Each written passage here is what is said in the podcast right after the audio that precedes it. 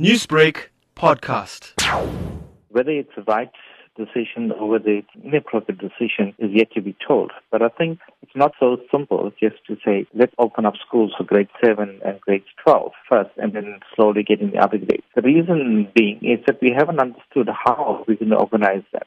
When it comes to COVID 19, social distancing has been one of the main measures that have been implemented. How do you actually abide by social distancing in a school? That's the biggest challenge because some of the schools, in fact, some of the classrooms, there's about 80 or 90 learners, and is impossible to actually maintain any level of social distancing. What we have to do is begin to see how we can reprioritize budget, create more spaces in schools. Some schools where there is classrooms that are not being used for teaching, we can open up those classrooms and bring in teacher assistants to assist in supporting learners in learning. We can think of innovative ways of trying to provide an environment where we have lesser learners in classrooms and be able to manage with additional resources. We can even consider in the interim bringing in classrooms, mobile classrooms to assist in, in cases where there's no classroom spaces in schools. Professor, having already at the early parts of the year being disrupted and now the possibility of schools being reopened and the challenges that are going to come with that,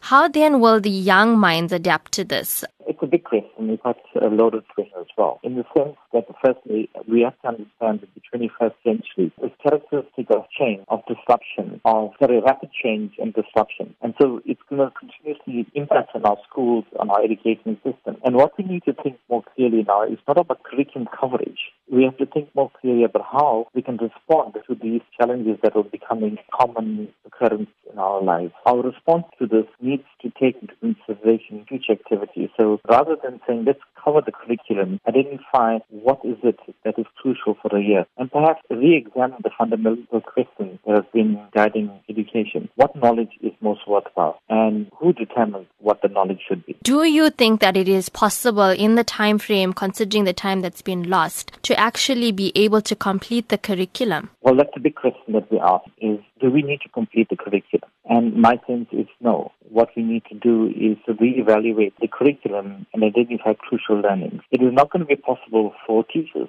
to manage the curriculum set by the CAPS curriculum. Parents cannot provide the necessary support for learners to learn on their own. What we need to do is to understand firstly that learning is an innate characteristic of human beings and we mustn't have this impression that learners cannot learn without support.